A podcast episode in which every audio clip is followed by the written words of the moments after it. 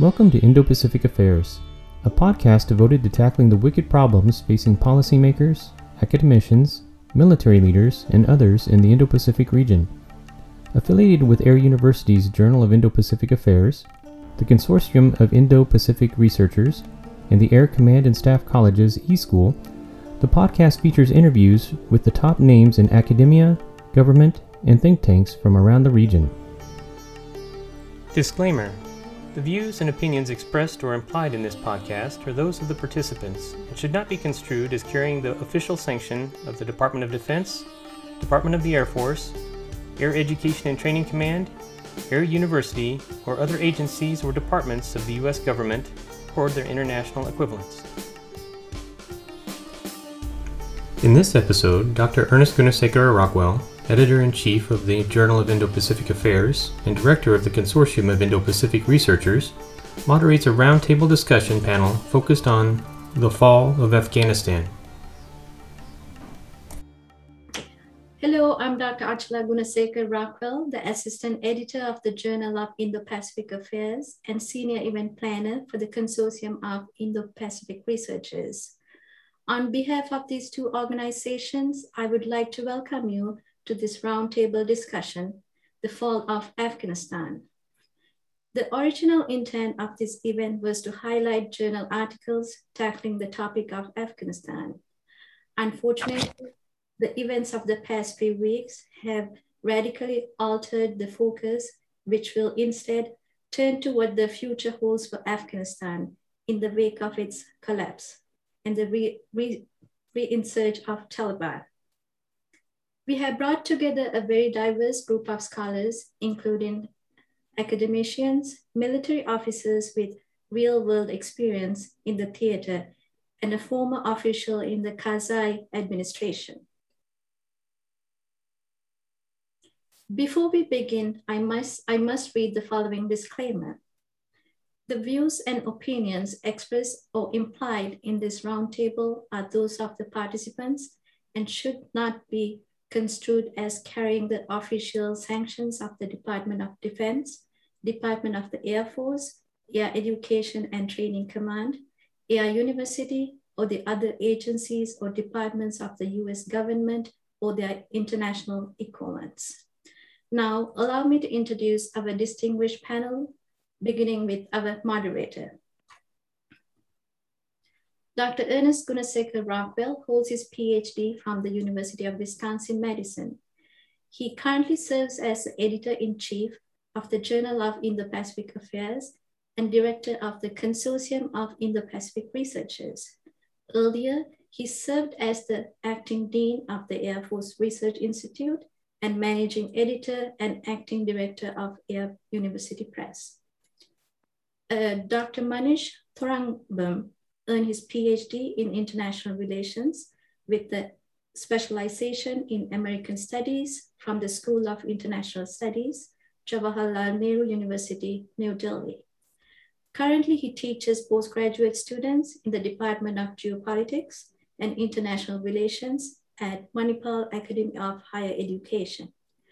He's the Student Affairs Coordinator of the Department and coordinator for the Northeast Studies Center. Additionally, he serves as an honorary director for the Carling in the Pacific Studies think tank. Then we have Colonel Wayne Straw, US Air Force. He's the chair of the Department of International Security Studies at the US War College, Air University. Colonel Straw holds multiple master's degrees from Air War College the School of Advanced Air and Space Studies, the College of Naval Command and Staff, and Florida University. He's a combat veteran having served in Operations Enduring Freedom, Northern Watch, Southern Watch, two years in Afghanistan, AfPak, heads embedded with Green Beret, 455th Expeditionary Operations Support Squadron, Bagram Airfield with US Central Command and Air Force Central Tours. Colonel Patrick Budjenska, US Army, is chair of the Department of Strategy at the US Air War College, Air University. Colonel Budjenska earned a master's in strategic studies from Air College, Air War College. His major assignment include G1, 10th Mountain Division, Fort Drum, New York. While assigned to 10th Mountain, he deployed to Afghanistan as the CJTF 10 CJ1 for Regional Command, East Bagram Airfield. Prior to 10th Mountain, he served as a Deputy J1 for United States Forces, Afghanistan, Kabul. Colonel Budjenska served in the G1 section and as the Inspector General for the United States Army South, Fort Sam, Houston. He was assigned twice to the Army Deputy Chief of Staff, G1, the Pentagon, and also served as the 75th Ranger Regiment S1, during which he was deployed to Afghanistan.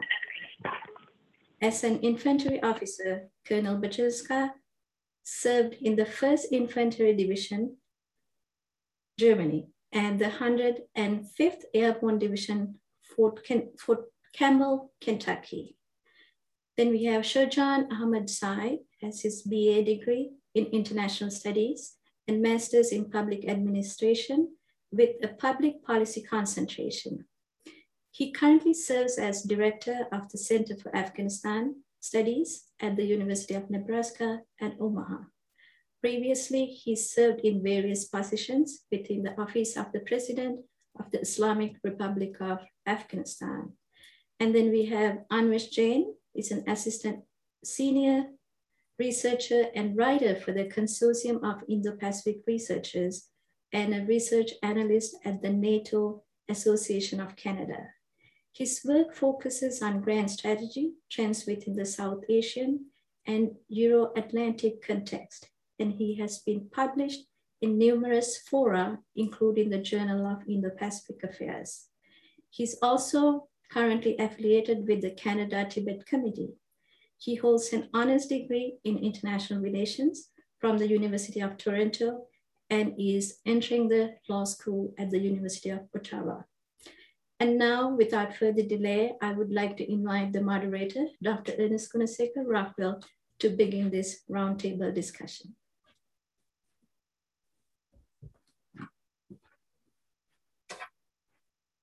apparently the Zoom gods don't want us to have two uh, sessions going on at the same time here in the house. So uh, pardon the exchange of seats here. Um, we'll go ahead and get started. Uh, first of all, I want to say thank you to the, the panelists for, for coming. Uh, you all bring with you uh, some substantial experience in the region and uh, with the allies and partners that we have therein. Uh, I also want to thank all of the participants. Uh, we're right now at about 180 participants, and uh, we had over 300 people sign up for this, which is extraordinary for us. and I, I, hope it hope we keep that ball rolling moving forward with our future events. Uh, so let's just jump. I've got some pre-made questions, and then uh, if if you as participants have questions, and I'm sure some of you do, uh, be sure to put those over in the chat box for us, and we'll try to get the, to those as we after we finish these uh, prepackaged uh, questions that we have. Uh, first of all, uh, I'll, I'll, I'll, direct these towards uh, one individual to, to, begin with, but these are questions that everybody can jump in on after the first speaker gets done tackling it. just kind of give me a, a, hands up so I can call on someone, so we, we don't have a, a all-out brawl to, to, to determine who's speaking. Uh, so the first question I'm going to throw out there uh, for Monish, uh, why did the Biden administration opt to pull out of Afghanistan in such a rush? And why did the administration fail to make corrections in the face of the Taliban onslaught? Follow on to that, uh, what is the response to this in New Delhi? And what might it mean to the Quad? Okay. Uh, thank you, Ernest. Uh, uh, to begin with, uh, thank you to the organizers uh, for the opportunity. And um, it's a real privilege to be talking along with people who have surfed in the ground and who have real world experience. jumping on to the questions that is put forward to me, I, I think you know, it, it, it, it didn't come as a surprise uh, to people looking at uh, US policy towards Afghanistan in New Delhi.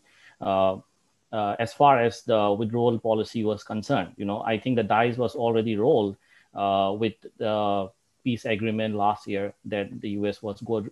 Uh, you know, it was kind of a foregone conclusion that the U.S. was going to withdraw its forces. And I think uh, uh, what came uh, perhaps because, you know, I think it's quite clear in all the media accounts that as the vice president, he was his, his, his ideas of the troop surge in 2009 and how he looked at counterterrorism and not uh, counterinsurgency or nation building and all of those. So it didn't come as a surprise, uh, first of all. Uh, I, I, I, think um, the as everyone uh, is saying, the speed with which uh, the government fell and the troops sort of like uh, fell in the onslaught of the Taliban, that I think came as quite a surprise to everyone, including in the US, even in Pakistan, I guess uh, not to think, not to talk of other countries.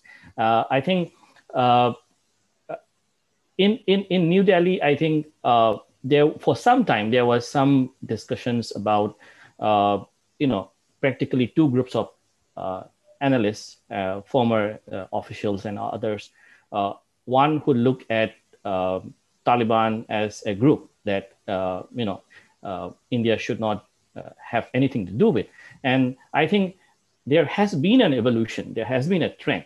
You know, I, I remember a time when, as a young academic, every time I went into a conference room and talk a little bit about why not talk, start opening channels, um, I, I, I would get like frowning eyes from a lot of senior people. Uh, I think if you look at the discussion in the strategy community in New Delhi, it has come a full circle. There is, there are a lot of commentaries now. There are a lot of people now who are coming out and saying that, well, you know, talking to the Taliban, it's not such a bad thing as well, as long as we have uh, clear red lines in what we can expect from the Taliban when we engage with them.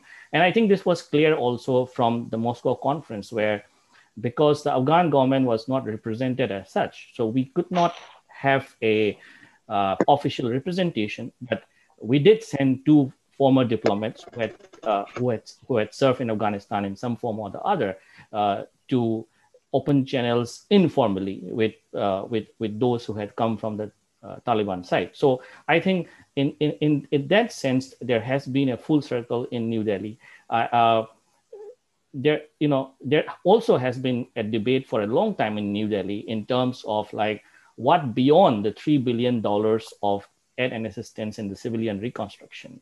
Um, you know, I, I remember talking to uh, uh, uh, Afghan diplomats uh, giving me a list of complaints about what India could have done and did not do, uh, leading me to write an article with the with the title "Does India give Afghanistan what Afghanistan needs, or does India give Afghanistan what India can give?" So I think there, there was a so I think uh, th- there's always been a debate about like.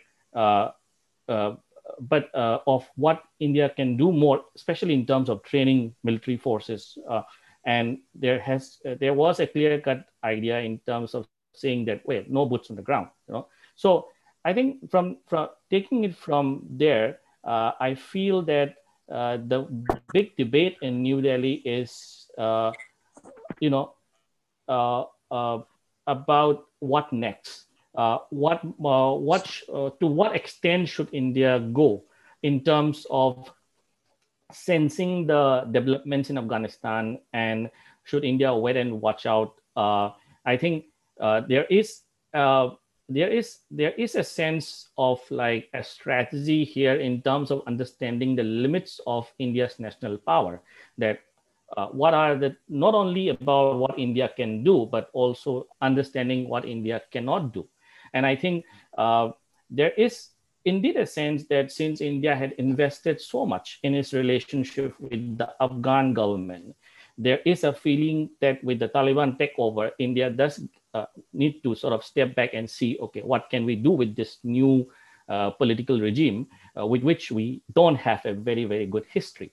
Uh, so it's, it's indeed there is indeed there is a Taliban 2.0 with which we can deal. What kind of a Taliban are we seeing? what can we expect from the Taliban's assertion of moderation in terms of seeking legitimacy from the outside world? Can we see rays of hope in terms of dealing with that kind of a Taliban? I think there is too many questions and uh, you know very like very little answers, clear cut answers as to what is really going to happen. I think uh, in New Delhi, people are going to watch out and see um, like the signals which are coming from the United States in because I feel that as far as Talib, Afghanistan is concerned, the U.S.-India relationship or the partnership uh, has hasn't been that clear about the red lines and what we expect from each other.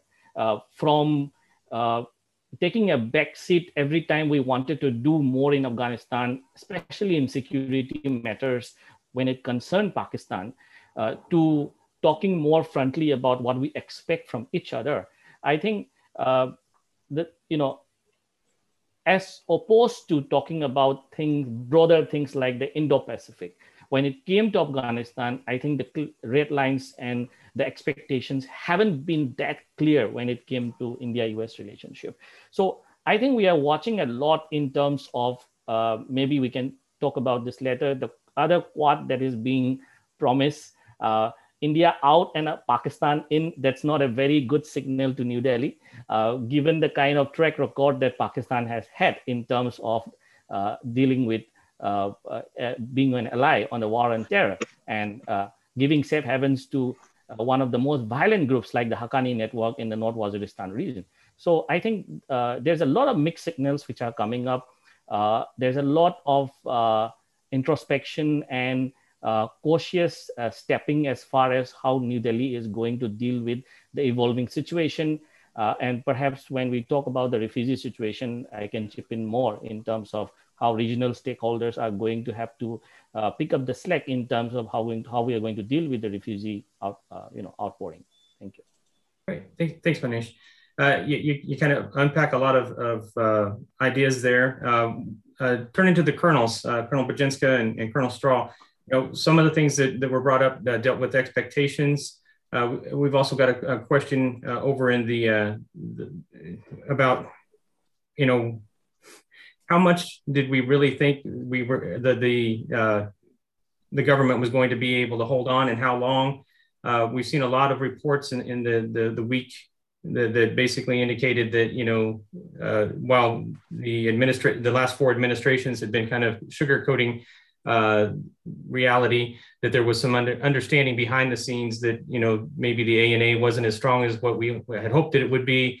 Um, there's also been indications that you know some of the uh, Afghan forces have crossed over into uh, Uzbekistan and Tajikistan and, and, elsewhere, and you know uh, these sorts of things. So, can you address some of these topics? You know, what, what how do we build a strategy um, that for the quad for our, our, for the American role in the quad that that kind of addresses some of these expectations when we've kind of shown in this particular instance that maybe we're not as reliable as a, as a security guarantor is what we'd like to project ourselves as.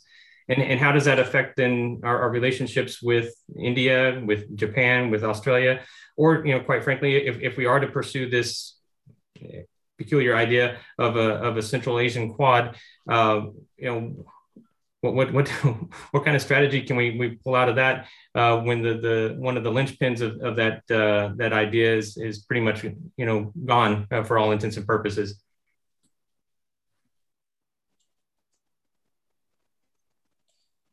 I will uh, I will speak first if that's okay, Dr. Rockwell. Sure, Absolutely.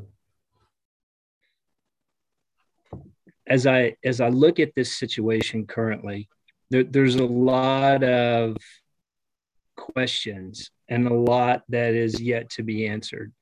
In the immediate, obviously, the concern is the safety of those that are still within Afghanistan.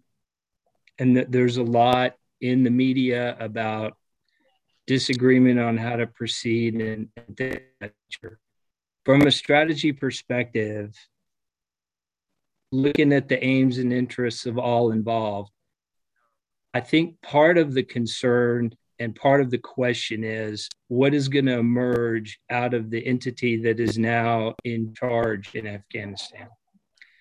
The, the initial challenge is are they going to are they going to step up and adhere to some of the guarantees that they were given the expectation for the future of Afghanistan is going to be measured against what the actions of the Taliban were when they were initially in power in 2001. If they are able to provide a semblance of order if they are able to provide a more inclusive governance that does promise a future that could be less exacting than it was in 2001, I think that would go a long way to reassure many nations that have a closer proximity to that country than the United States does.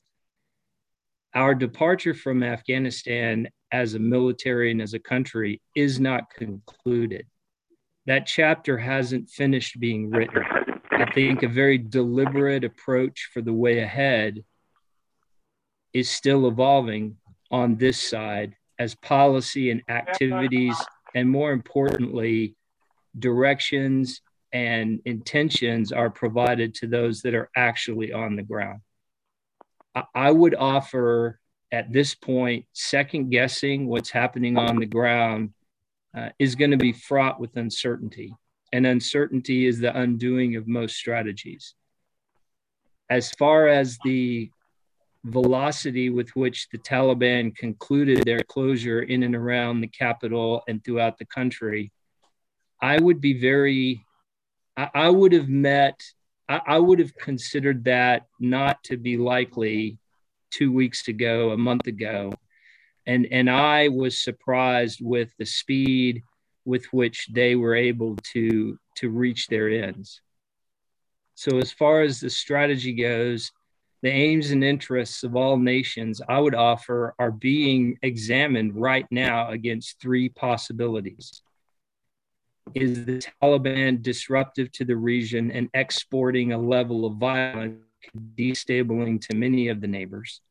Does the Taliban take control of Afghanistan, exact a a reign that is not in keeping with the morals that we all as nations hold as the responsibilities of those governed, but they are not exporting those violent ideas. And then lastly, does the dust somewhat settle and there a, a government emerges that can be dealt with in the norms that are currently used in the international realm? I don't think that's solid. I think a lot of that responsibility lies with how the government comes together that's in Kabul at the time. It's to their advantage to behave in a responsible manner that allows other nations decision space to make decisions on how they're going to deal with the Taliban as it relates to their own nation's aims and interests. Uh, I am not going to make a prediction but I do hold out hope that a better opportunity for the people in Afghanistan will emerge from this than existed in 2001. Over. Colonel Straw, you want to add anything? I'll briefly add to Bud's comments and I'll address something that you brought up, Dr. Rockwell. As you were talking about the ANA, I think those of us who have uh, been stationed in Afghanistan or have studied Afghanistan, we know that the ANA uh, was not a very strong organization. Unfortunately, it was prim- primarily uh, uh, uh sourced from the north. Uh, uh, most of the problems, of course, were in the east and the south. Very difficult to get people to join the ANA from those or- from those areas. When I was in Afghanistan for my second year, I was embedded with the Special Forces and General then Brigadier General Scott Miller was the CFSOC commander, and he was working on the Afghan local police uh, uh, as well, which was you know a, a rural effort uh, to get people uh, to defend their own villages and to take pride in, in, in securing those areas. Uh, even that was very, very difficult. And so I, I want to quickly now transition from the tactical, if you will, up to the, the operational and strategic level and say that, uh, you know, it's, it's just, it was, it was tough going back in 2010 and 11 when that program was launched. It was tough to get the ANA uh, to fight. We all know that the Afghan commandos were very proficient and they were very good, but um, that was it, they they simply were not enough. How does this relate to the Quad? You asked, and you know what do we see in the future? I'm not sure exactly. Uh, you know, given what the Quad's uh, probably focus is, and and uh, as an organization that is uh, sort of uh, in, interested more in the in the China and Indo-Pacific area, I'm not sure that this is going to uh, be an area of focus for the Quad necessarily. Would be uh, would be what I would um, uh, surmise is is going to be in the future. So I know you have a lot of folks you want to get to. An- Anvesh, why don't you uh, give us a kind of a NATO and, and, and, Canadian perspective on this type of thing? How is this? How is the fall of, of Afghanistan and and the rapidity with which it had happened? Uh, how is that playing out? And and you know, kind of what kind of um, spin is being put on it as to you know America and its place? Are we a superpower anymore? Uh, those those those kinds of things, if, if you would. Sure. Thank you, Doc, for having me on here. Thank you for uh, my fellow student panelists. And uh, I just want to say to begin with, I think few of us expected to be here so soon, talking about such a grave topic so soon. Uh, the fall of the Afghan government in really just a span of that 10 day offensive, shocking to all of us. Uh, I mean, just to put it in context for our viewers, you're looking at a kid who's, uh, you're looking at me, I'm 21 years old. We're talking about a war that lasted 20 years. That's the amount of time somebody can grow up write an article about the war, have it published in an academic paper, and be here talking to you about it today. Uh, so it's it's it's shocking, kind of the length of time span, the investment that's been put into this war, uh, into nation building, into developing infrastructure and education for Afghans, dams, all these things. So I want to spare a thought for, hopefully, if you can, for Afghan women today, for Afghan minorities, Hindus, Sikhs, Christians, others, and for all those who fought for justice, for freedom over the past 20 years, whether they were in Afghanistan or if they were from the West, if they were involved in a military or diplomatic capacity. I think a lot of us have been grieving this week. I have friends in Afghanistan and Kabul. Their future is uncertain. So a lot of time, a lot of effort has been expended. And uh, it's, it's we, we should take a moment and reflect on that. And I think that's the general message. It, is one of introspection. So speaking from the Canadian context, we pulled out of Afghanistan. We were there from 2001 to 2014. Last few years from 2011 to 2014 with the training mission and we've been completely out pretty much since then. We did have uh, Canadians at the, the mission in, in, in Kabul. But uh, in terms of the military capacity, we've been out of that game for a few years now. Our involvement has mostly been through NATO and the multilateral aspect. Uh, in Canada, currently, we are in our in our government's infinite wisdom. We have called an election, and we are currently in full campaign season. So there actually hasn't been a lot of the time to dedicate to that uh, kind of strategic discussion that you're seeing in a lot of other places. I was watching a little bit from the British Parliament. I know that they had an emergency session recently. I know that in India, uh, Prime Minister Modi called a national security emergency cabinet meeting. I know in the United States, uh, Biden's had a few press conferences, NATO, Germany, all these places. There have been discussions going on. Unfortunately, we haven't had the opportunity to do that in Canada. Uh, again, because we called an election the day Kabul fell. It wasn't good optics for the government, unfortunately. Uh, the prime minister has been asked a few questions. Prime Minister Trudeau, he's going in for his third re-election campaign at this point. We're coming out of a minority government, uh, so nobody has full control over parliament, and it's very uncertain. The polls are fluctuating. But Afghanistan has certainly been an election issue in Canada. All the party leaders have responded and given their thoughts on the subject. Um, both of the major parties, the Conservatives and the Liberals, have uh, outright stated that they will refuse to recognize the Taliban government at this time. I think that makes sense. I think uh, obviously in an election campaign they will say these things but strategic priorities will change and develop like uh, colonel Bogensky said. It'll depend on how much to the extent at which the taliban has changed uh, how, how willing they are to reform. And i know that they've reformed tremendously in their internal institutions. Since 2001 they have become more effective they have become more lethal they have a diplomatic and propaganda and information warfare wing. Uh, so they have evolved in a lot of ways. Now it's going to be to the extent that which uh, they're going to apply that evolution to the aspect of governing the country that they have just conquered. I think they will find it much easier to wage a guerrilla war against a foreign invader over 20 years or whatever they've painted it as, uh, versus actually getting down to the very hard work of governing. In Canada, our political discussion, obviously, Canada can't, uh, we're not a major superpower like the United States, so we can't go in. We didn't have many unilateral options in terms of what we could do in Afghanistan, even compared to other countries like India and the United States. We weren't able to fly in our own ships and planes and uh, get our people out of there. But uh, the discussion currently is about how many refugees we should be taking. The prime minister has announced 20,000 so far. Uh, and that's a discussion about you know, where they're going to be allocated. The big thing right now is we've made this announcement, and that's wonderful. I think it's important to get the innocent people out of Afghanistan, especially those who helped our militaries over the past many years. There's been many civil society campaigns dedicated to getting them out. But uh, I think it's uh, the question now is going to be one of uh, can we can we actually physically get these people out? I mean, we've we've said the prime minister has made this wonderful announcement. We have no presence in Afghanistan anymore. We don't know how we're going to get these people out or process their visas or get them physically to Canada. So that's going to be the next step. Uh, I think the discussions are going to be ongoing. I think hopefully once the election dust settles, we'll be able to have a strategic discussion about what's happening in Afghanistan. The final point I want to make is about uh, the, the United States aspect that you brought up. So I have been seeing some articles from the commentariat class, the foreign policy commentariat here, talking about what this means for Canada, what it means for the region, what it means for our relationship with the United States. Uh, there has been um, talk that the United States, that Canada has to reinvest in its own military capacities. It has to go out there and make its own path in the world because this doesn't reflect well in the United States. Uh, I think uh, in a lot of ways, we're seeing a continuation of that rhetoric on uh, the past four years, five years from the Trump administration about whether Canada can continue to rely on the United States as its closest ally and partner. There was a lot of hope when Biden uh, came in that this would change, that he would return to some of the more, you know, kind of liberal international instincts, that he would continue to re-engage with the world.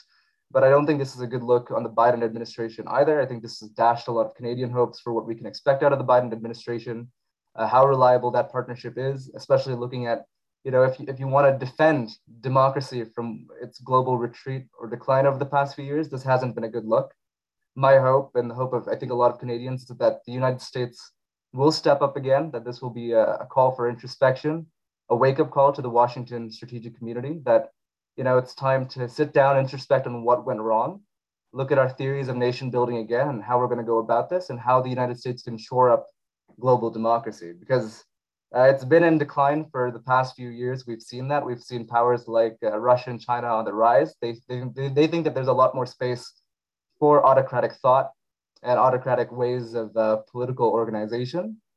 I think it's up to the United States now to really sit down and look at, chart out a roadmap for the next few years, see what it's going to do to defend global democracy. Because I do think, uh, as much as other countries want to, as much as Canada or Germany or the United Kingdom might want to save global democracy from its decline, I think only the United States has that kind of providential power to do so. So this is up to Washington now, and all of us here in Ottawa, we're, we're watching and we're waiting with bated breath.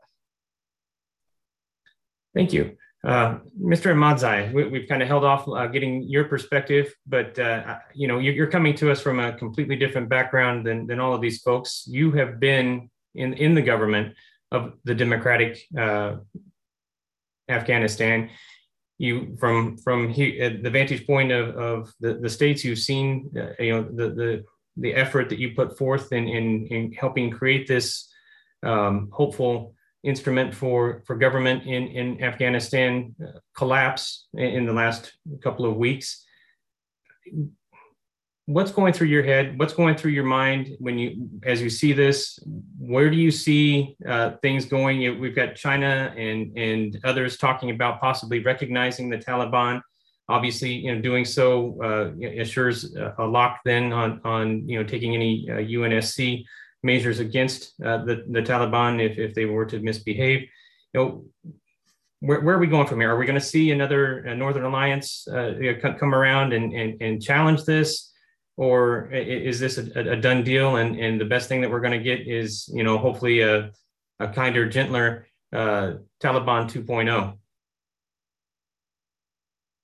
Well, thank you very much. Um, it's very informative to listen to all the different uh, views on what's happening in Afghanistan and how that could present us with, with challenges and opportunities from leadership perspective if the United States is really taking one, which unfortunately does not look so.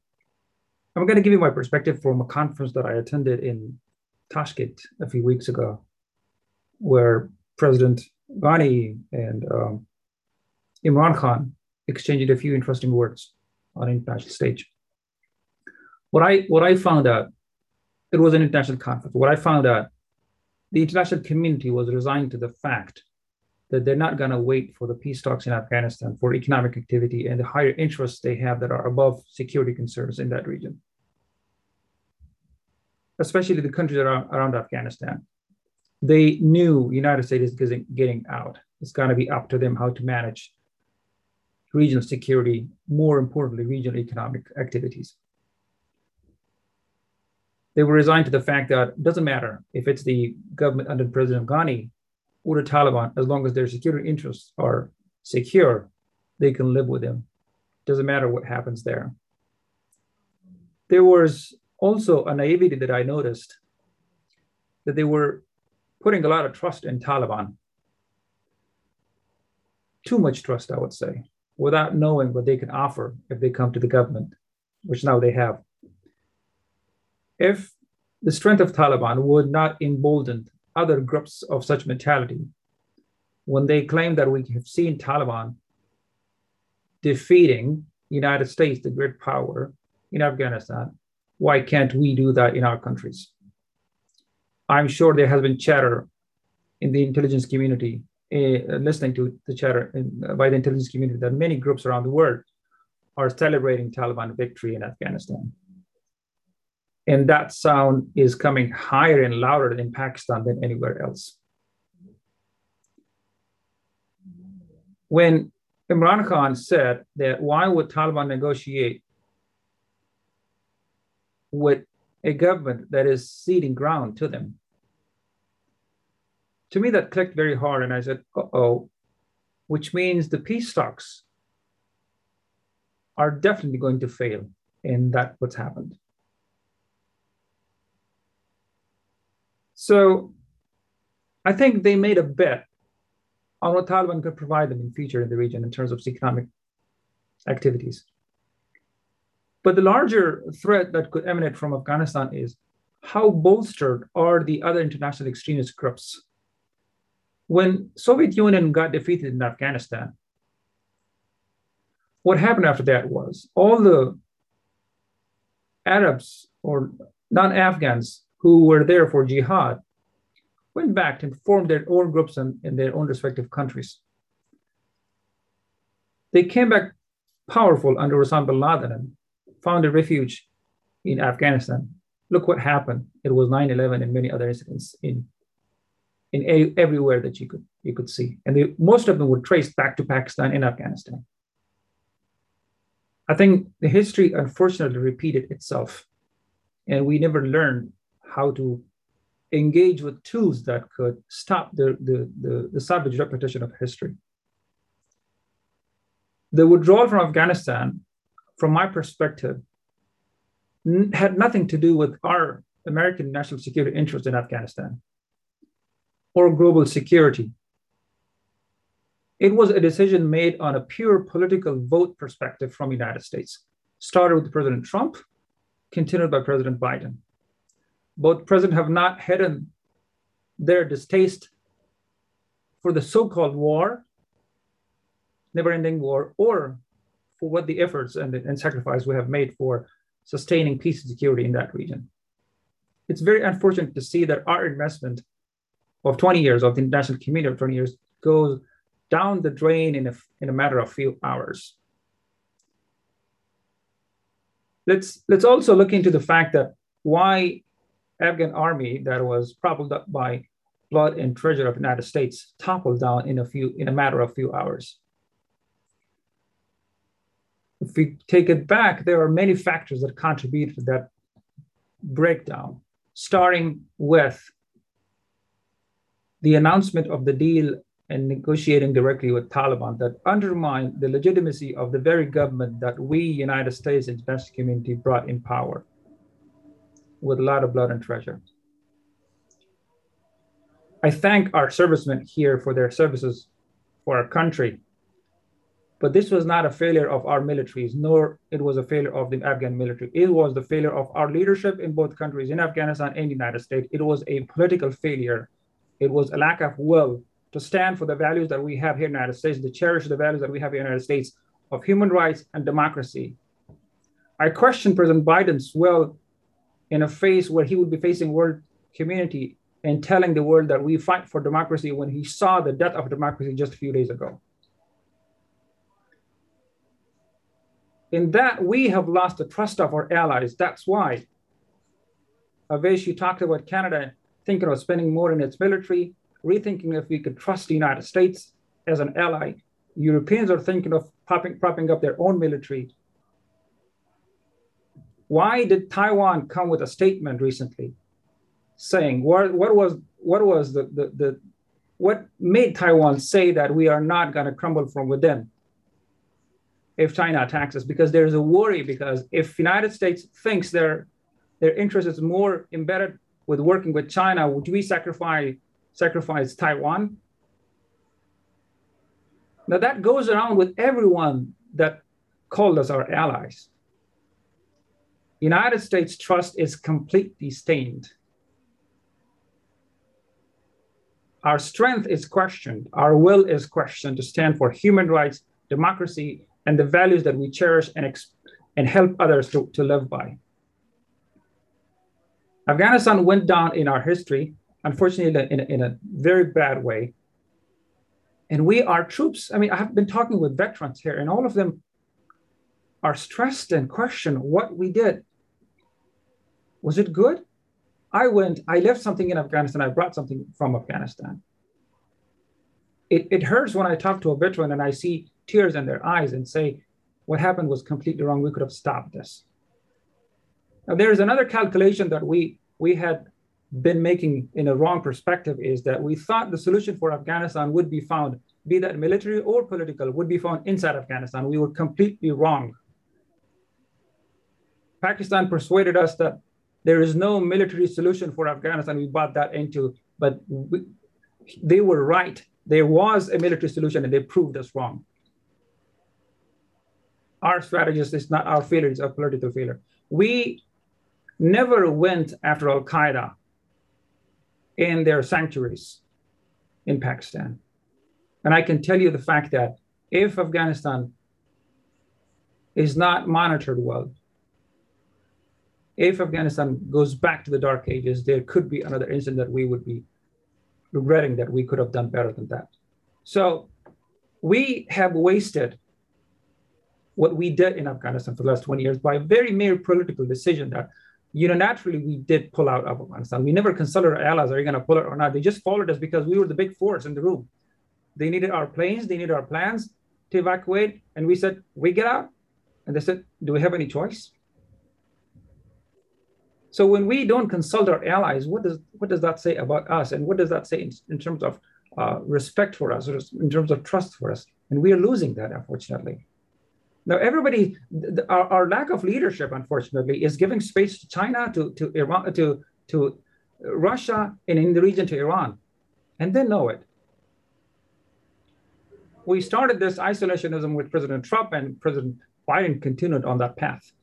Everybody was hopeful that President Biden came in of re-engagement and he uh, canceled. Uh, he went back to pa- Paris Pact. And he was willing to go back to Iran on negotiation. He could have he could have gone back with the Afghan government and negotiated directly with them rather than to Taliban, and we wouldn't have seen this day that we are right now talking about why Afghanistan fell. It's very unfortunate to see that easily that all of us, I'm sure, or majority of us, and many other in, in experts in, in, in the world or DC, all the circles advised against what happened and then we could see what was the motive behind that. Just some some modes. Votes. President Biden's popularity is, is, has declined less than 50 percent percent first time, and he was banking on that popularity. I'm not sure if he's going to be another one-term president like President Trump. That is a very big poss- possibility. Republicans are already investing in that fact. Actually, they already issued ads that Afghanistan has become a major policy, international policy failure for President Biden. So for us, the question is, are we going to go and continue with the same policies of let, letting allies lose trust in us? Next time, God forbid, if it's a, such an incident somewhere else that threatens us or directly, indirectly, and we need our assistance from our allies, what do we expect from our allies? Are they going to stand with us or somebody else?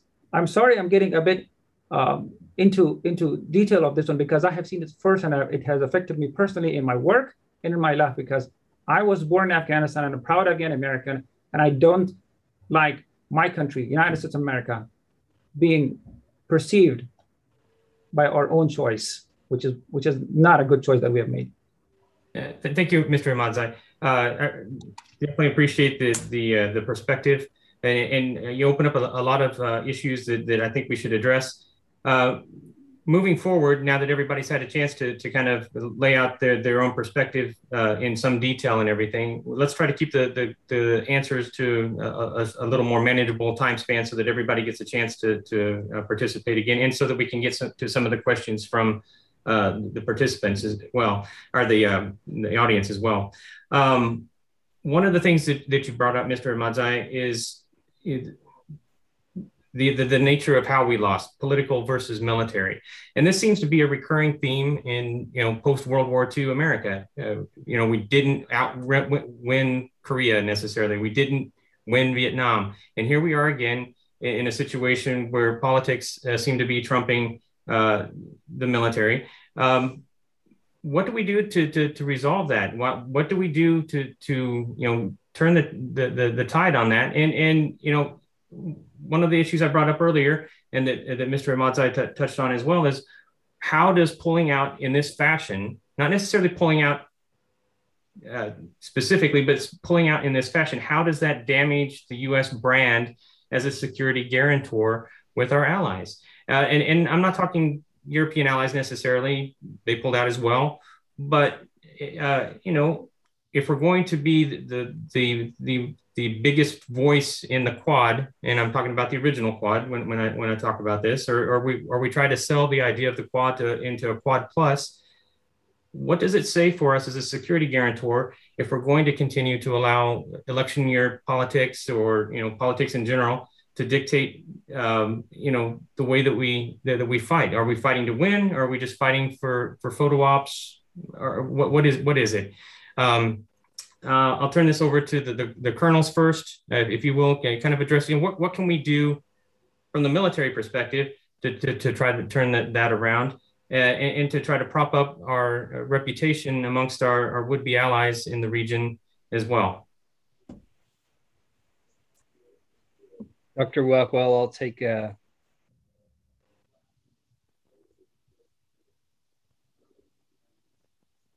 Sorry, I inadvertently muted you.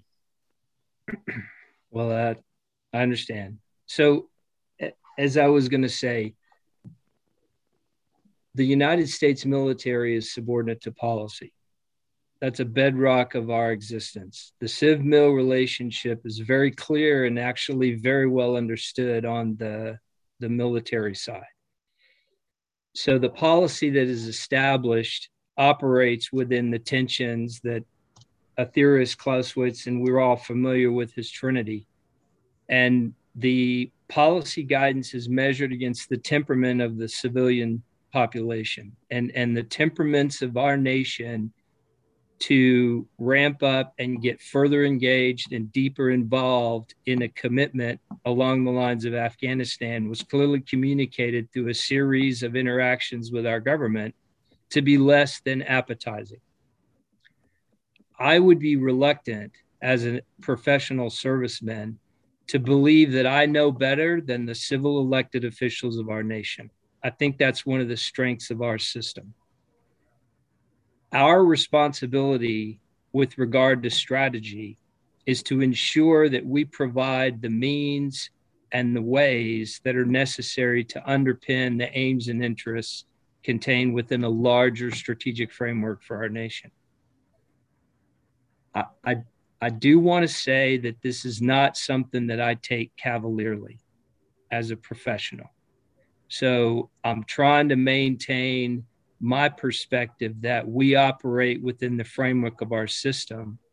And we would have to ask very clearly what the expectation is as our nations consider, as our nation considers the application of the instrument of military power hopefully in concert with other elements of national power that can carry a more whole of government approach. I can't speak to how other elements within the United States government would also be re examining how we move forward. But from a military perspective, our necessity is to apply our skill within the framework of the policy established. And if that's to be an exporter of security, then it's our responsibility to be the anchor that provides that. So, as Afghanistan continues to unfold, my responsibility is to educate our students in how to articulate our capabilities and the capabilities we need to continue to gain to underpin the strength of this nation, the credibility of our nation Mercer wrote that the credibility is actually owned by the other players in the arena. Um, we have to move forward. We have to continue to cling to our values. I, I would offer that it is simple to cling to your values when things are going well. It's when you're challenged, it's when you suffer a setback that leadership truly begins to emerge. So, my responsibility is to continue to remember my place within the order of our nation and to underpin what I believe the linchpin values that we stand for are within this country in our dealings in the future. There are other players that don't adhere to those values, which offers them some concerns that they don't have to take to heart. And, and that while a strength is our system can afford opportunity to less inclined behavior behaviors within the international realm. Um, that that's it. I'm trying to keep the answer short. I failed. I'm sorry, Colonel Straw. Let me just uh, start off by acknowledging Mr. Ahmadzai's uh, comment about the military and those who have served and the thanks that he extended.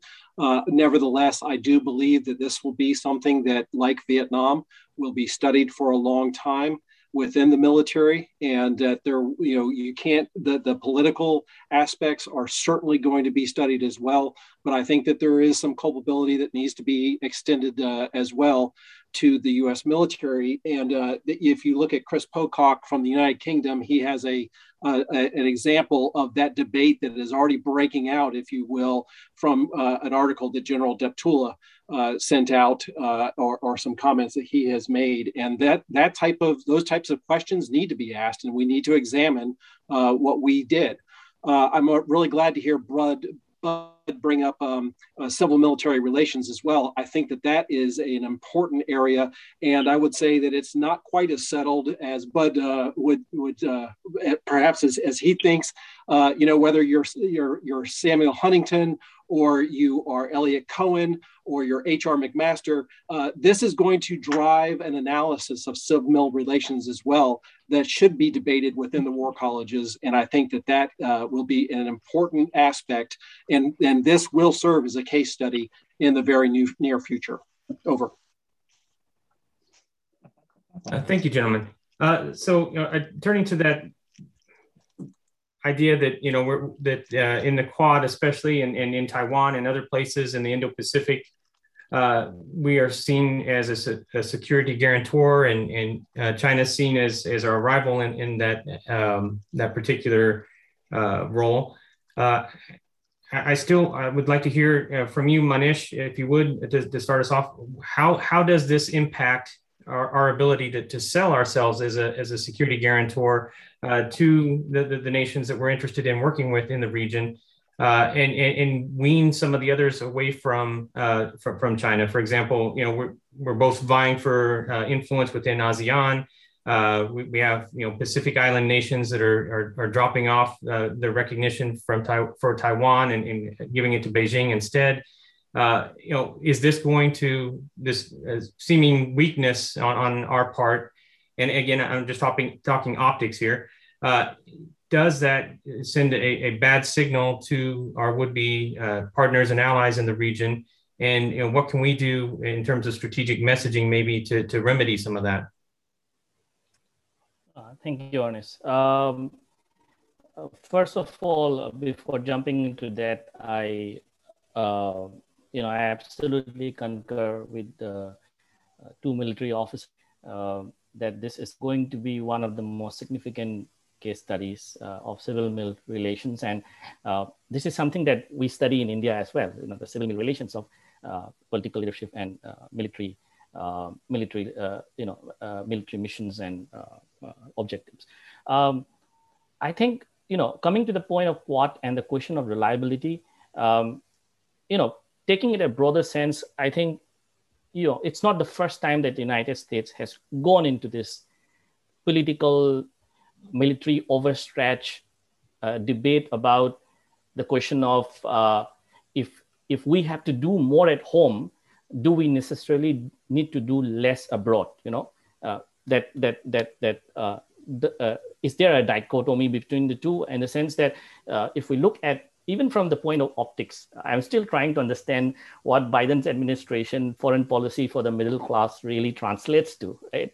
So, you know, that's why I think two days back, I began writing an article where I questioned that has uh, Afghanistan paid the price for Biden's foreign policy for the American middle class, you know?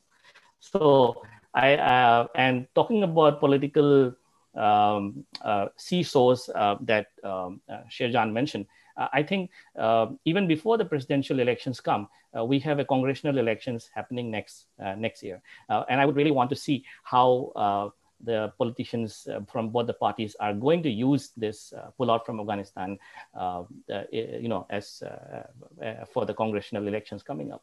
Um, regarding the Quad, again, coming more to the point, I, I, I guess we need to separate the question of uh, reliability and America being the security guarantor uh, f- from what the objective right now for the Quad really is and whether uh, what has happened in Afghanistan and the optics that comes out of Afghanistan uh, has a uh, has a immediate direct impact on the uh, you know, the question of uh, reliability of the United States as a security guarantor vis-a-vis Chinese aggression in the Indo-Pacific, right? Whether it's Taiwan Straits or whether it's in the South China Sea or the East China Sea.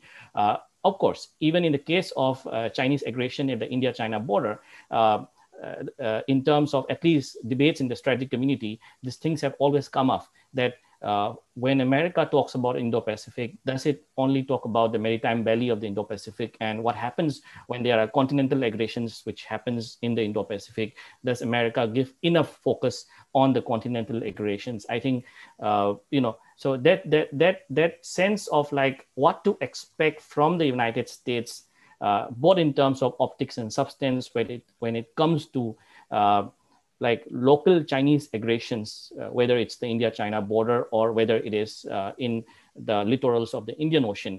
That question is always there. And I think uh, we are always at the mercy of, to some extent, the kind of foreign policy debate of retraction and extension that happens within the United States. You know, I think it's not new in the sense that this whole idea of nation building at home and frugal superpower, frugality of superpower really happens post the financial crisis in 2008, which is carried over by the Obama administration, somehow carries over, uh, uh, although uh, Trump administration is quite different, but the undercurrents of doing less abroad in order to do more at home is carried over through administrations. And I think we need to really look at in order to question, uh, uh, get into the idea of uh, reliability and security guarantor that uh, if you if we look at right across from the 2015 military strategy of the United States, uh, there you know you have a sense of like the American uh, uh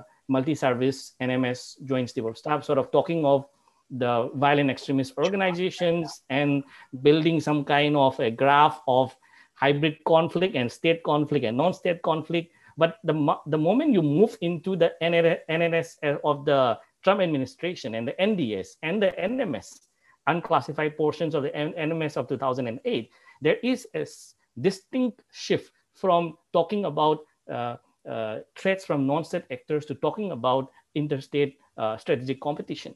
So I think uh, uh, when we talk about alliance commitments uh, either with the NATO or the European allies and also with the Indo-Pacific allies in Asia. Uh, I think we need to do a, the, draw a little bit of a distinction between uh, what the optics of what has really happened in the last 10 days or so in Afghanistan, whether it is going to have a direct implication and an impact of uh, the Indo-Pacific partners really losing uh, trust in America or do we need to see differently where all these countries which are also concerned about Chinese aggression. They're thinking from what happens in Afghanistan to what they are looking forward as a threat from China. And last but not the least, you know, we are talking a lot about China and Russia right now in Afghanistan. I think in the short term, it looks like a total failure for America in optics. And a total win for China and vis-a-vis Russia of filling the security vacuum and getting more out of Afghanistan, I think the picture could be quite different in the medium and the long term. I think the Chinese are in for a test of the same, uh, you know, grind that South Asian geopolitics or Southern Asian geopolitics has to offer them. If the Chinese have been pushing this idea that why not consider China as a crisis manager in South Asia, now is the time. Let the Chinese come and see if they can be a uh, broker of uh, crisis and uh, management in South Asia. Let's see it. I mean, that, those are my points. Thank you. Back to the graveyard of empires, right? Okay, so let's change gears a little bit here. And Anvesh, I'm going to turn to you. Uh, I know this is something that's a, that you had brought up earlier uh, to some extent. Uh, with a likely massive number of Afghans seeking refuge in the West and elsewhere, uh, what sort of reception can these displaced persons expect in Europe, South Asia, Canada, and the United States, and other countries around the world, particularly given the fatigue that some communities have expressed in the aftermath of similar migration associated with wars and economics in the Middle East? Yeah, I think it's a good question. And I think it's a good reflection of this idea that uh, you cannot disengage from the world. And this is something I want to say, especially to Americans who think that, uh, oh, oh maybe if we get out of these foreign entanglements, and our life is going to be easier. We'll be able to fix our, our country and do this and that. But the reality is that what happens over there, it affects us over here. I know we don't always get that sense of being in our little North American continental bubble, but the fact of the matter is, if the Afghan government had maintained its stability, then we wouldn't have had this influx of refugees of people trying to get out, people who are trying to escape Taliban rule.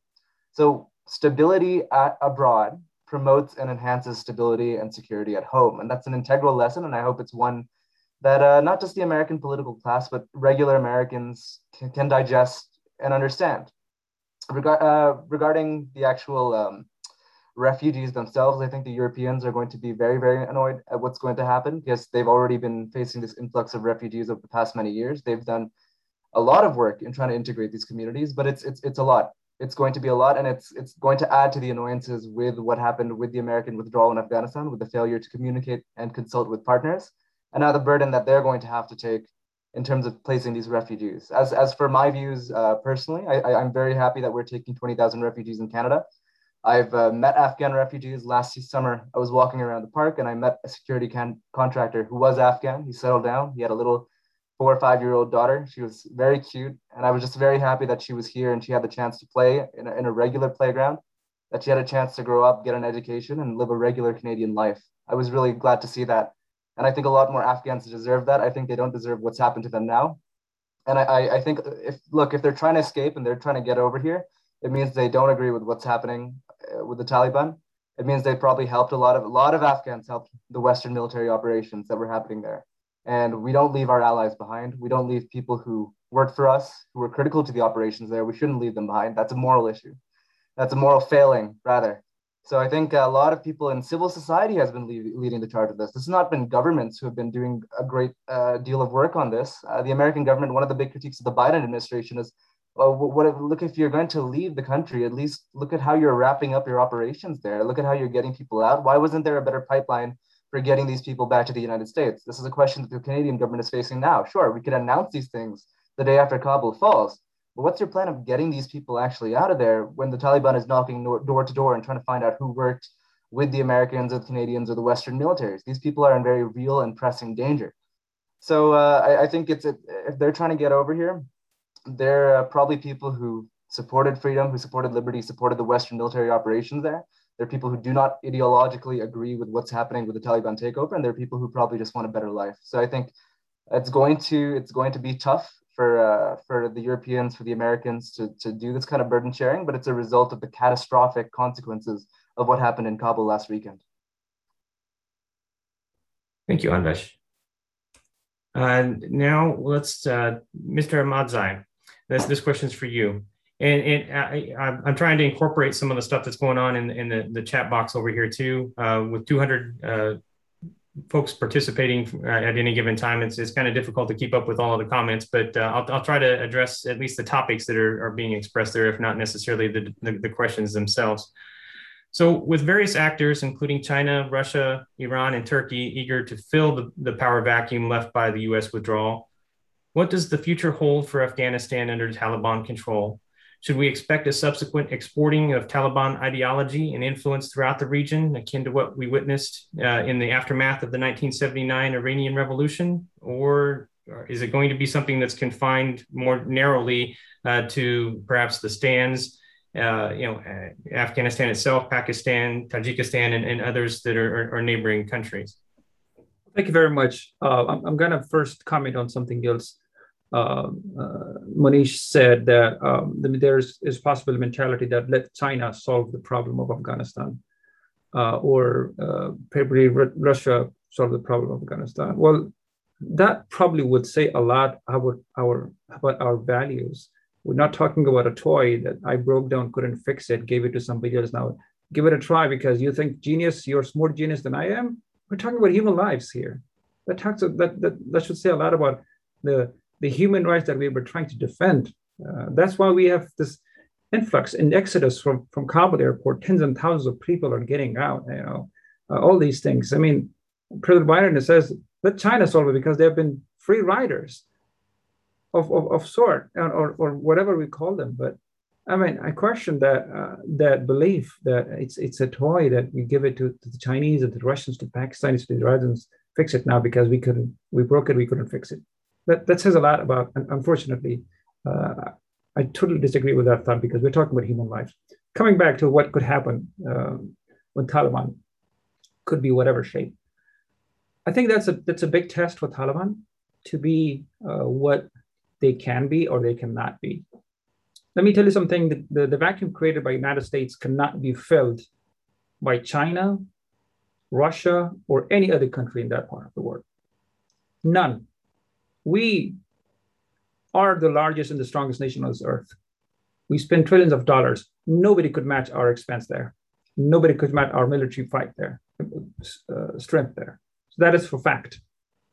Um, if we expect the Taliban be whatever they want, be exporting their ideology or emboldening others, that already started. Uh, extremist groups already started celebrating its victory over us.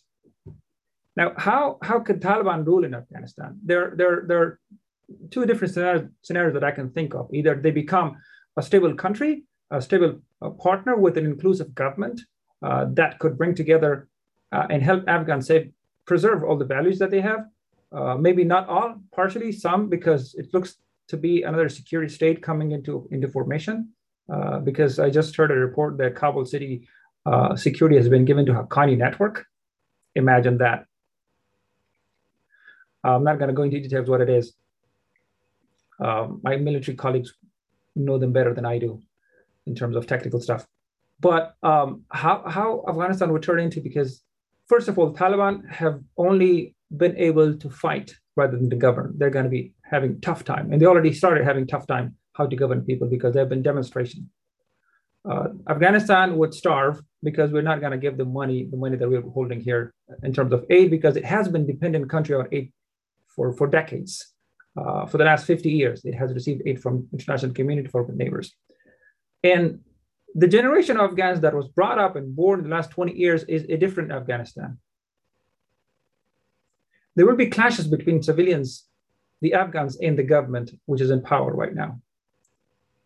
Taliban would either go and accept the international and local pressure, be a sensible governor and responsible government, or go back to authoritarian regime and take Afghanistan back to the darkness.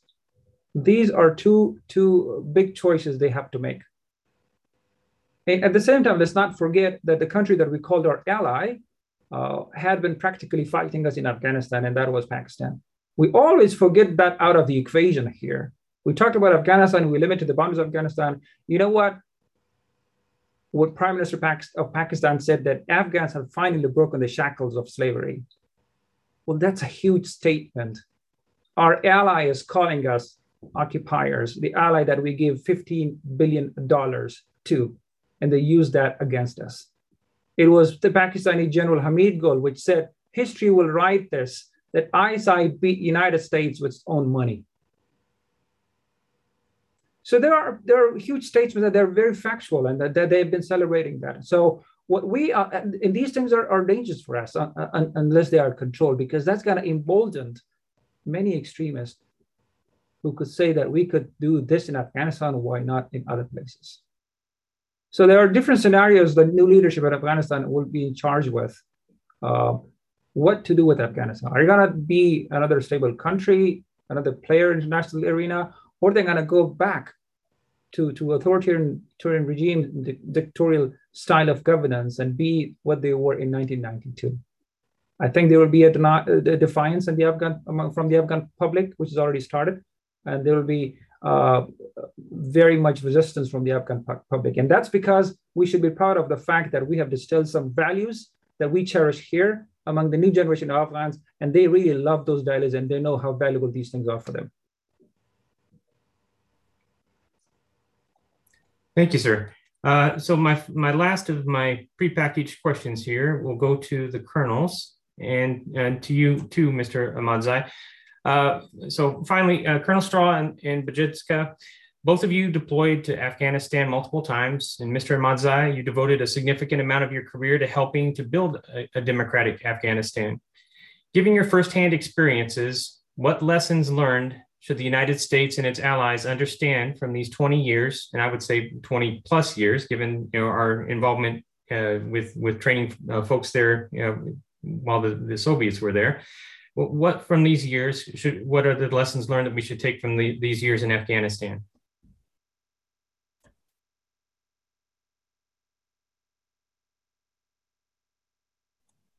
Am I going since first? I've jumped since I've jumped in first the last two times. I'm going to ask Colonel Straw to take the lead on this one. Over. Mr. Ahmadzai, looks like you're ready to go. Go ahead. Well, thank you very much. Well, the lessons learned that we have, I don't know how many times we have to repeat a chapter to, to lesson, learn new lessons because this is not something new. This is something we have been seeing in our histories many times. Vietnam was one, uh, Korea was, you know, relative success. We have we have been there. We have been in Europe for the last 75 years. We have been in Korea for the last 75 years. We have been in the Middle East. I don't know for what. All those countries are stable and we know there's instability in Afghanistan, we pulled out of forces. I don't know which chapter we have to of the history we need to learn lessons from. It's going to continue, unfortunately. But we have to first learn the lesson. How often should we be should we be should we let history repeat itself? I'll piggyback on take I would take. I'll piggyback on your comments as well, and uh, uh, you know I think that the the thing that uh, when you study counterinsurgency, one of the things that is absolutely essential for success is a uh, a neighboring country that uh, has the ability to provide uh, resources, sanctuary, et cetera. And Pakistan has been mentioned many times during this discussion. And I think that the, the if you go all the way back to 2006, when a, a reemergent uh, Taliban uh, uh, came after spending you know years uh, of sanctuary in Pakistan. It's received the support that it's needed, uh, and when you look at the conditions that that we were trying to fight the Taliban and Al Qaeda in, it, they, they were simply were not favoring success. I think it's a lesson that has been learned many many times in the past, and it will be relearned again. That's not learning.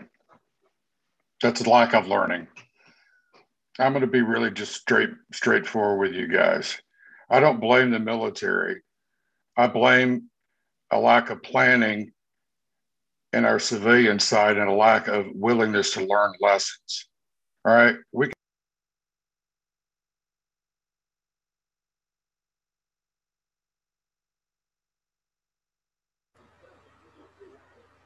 Fine.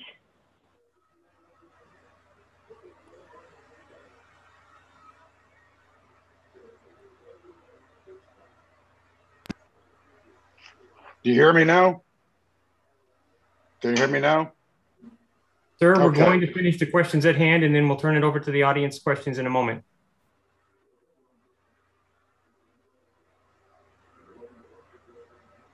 Colonel Budjenska? Yes, sir. Um, the there are a great deal of lessons uh, as as a as as I learn just as much as I prepare to teach the students over here in this department. one of the one of the articles we read is by or books we read is by a gentleman named Luttwak who who makes claims about what's necessary to be successful for an insurgency, a counterinsurgency, and and is the necessity that is required something that a democracy can provide.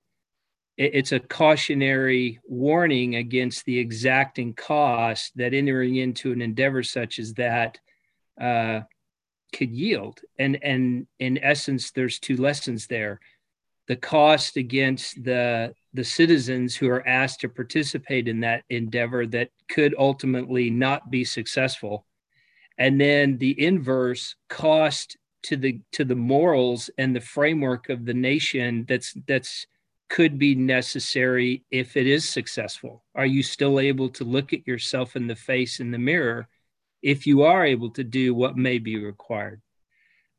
As we move forward and we look at these, you know, as an American, in my lifetime, this is the third time firsthand that I've watched our nation be called to task by the international arena. The first one, of course, was in 75. My, my older brother participated, and I watched his face as those events unfolded in 1979, while not a military endeavor. That was something that that called into question the validity of some of the things we were attempting to do as a nation. And then now I'm watching these events unfold. I remember sitting in Afghanistan in 2014, watching what was happening in Syria and in Iraq. And I watched some of my brethren who had who had served in those areas and, and how that that took to them. You know, I remember at the end of the Gulf War in 1991 when President George H.W. Bush made the comment that we've finally thrown off uh, the lessons of Vietnam. So I think there's an awful lot to learn. One of the things that the United States military does is examine all activities, whether successful or failures. I think it's going to take a long time for us to absorb what's happened. I, I don't think that this is complete.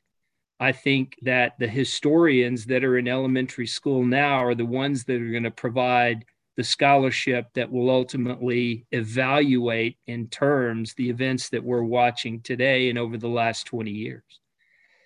As an individual, the way I correct myself and the way I learn is I I exercise the freedoms I'm given in this country in a responsible manner that allows me to set the example for others day to day wearing this uniform. I'm not taking it off. I'm not going to resign. I believe that we have an important responsibility. And I, I alluded to this earlier. The responsibilities are easy to share and easy to hold when everything is going great it's when things call into question, and there are human lives in the balance over this. There's a responsibility to those that have enabled our successes or failures, but our endeavors there that has yet to be yet to be paid in full. As I watch the efforts to to to extract those that are needing to be brought to safety unfold, I, I think that this is going to be a, a, a, time of self-reflection and, and i'm not going to be so arrogant as to say okay now we've got it figured out. Um, in in this is not my idea but in warfare you know everything is complicated even the simplest things. Uh, so as a professional my responsibility at this point is to take a hard look and to try to make honest assessments as we move forward to to strengthen what we need to have ready so that if the call does come again because the one thing i can guarantee you is the call is going to come faster than we think it is for whatever happens in the future. Um, and since i sense that this is about to be open to q&a uh, dr rockwell thank you for asking me to participate. And I apologize that I'm probably one of the least educated members of your panel, but thank you for suffering through my thoughts. Sir, over to you. Uh, well, first of all, I want to thank everybody. And you know, education is a is a great thing, but it doesn't trump experience. Uh, and and uh, having I've been on both sides of that camp. I, I can say that I, I value both uh, both perspectives equally. Um, you know, we, we, are running up against time here. We've got about 10 minutes left uh, maximum. Uh, so I'm, I'm, just going to uh, kind of wrap things up. And there's a lot of Q and uh, questions that we didn't get to. But here's what I'm going to say is this is obviously a question or a, a conversation that needs to continue. And the, the journal is publishing uh, articles right now, uh, very short articles, 700 to 1500 words. We're trying to crank at least one out a day. Um, that being the case, you know, if you have a, a, a pressing uh, issue that you want to, to drive home and everything, I encourage you to write, uh, write about it and send it to us and, and, we'll get it out there. These are all commentaries. And so that they're not having to go through the same rigorous uh, treatment that, that their longer articles have to go through. And they're being published in digital only format. So we're getting them out there pretty quick and I know that some of you that, that are in attendance today have some very uh, strong opinions that you would like to share. And so I, encourage you to do that instead of uh, trying to squeeze in a, a, a, boatload of questions in the limited time that we have here. I want to thank all of our panelists again uh, for, for all of the uh, great insight that you provided for us.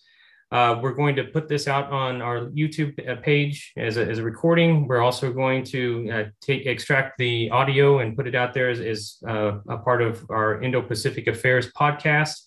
Uh, and uh, you know the, the consortium of Indo-Pacific researchers is, is designed to, to tackle some of these issues. We have in-house writing, in-house um, editing, and, and research that, that, we're pouring into this. Some of which will be published in the journal, some of which will be published on the consortium's website, and other articles that will be published uh, in different fora uh, throughout the region.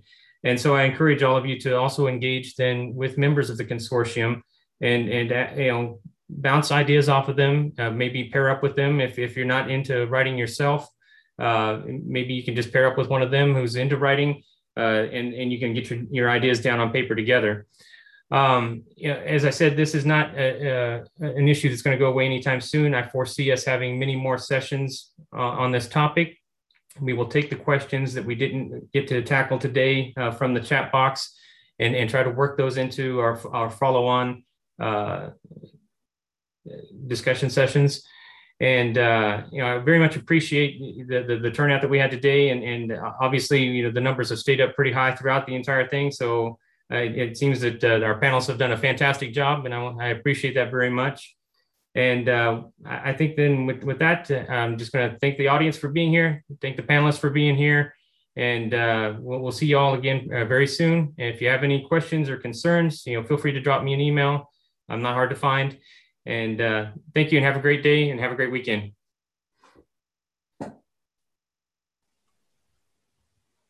Thank you.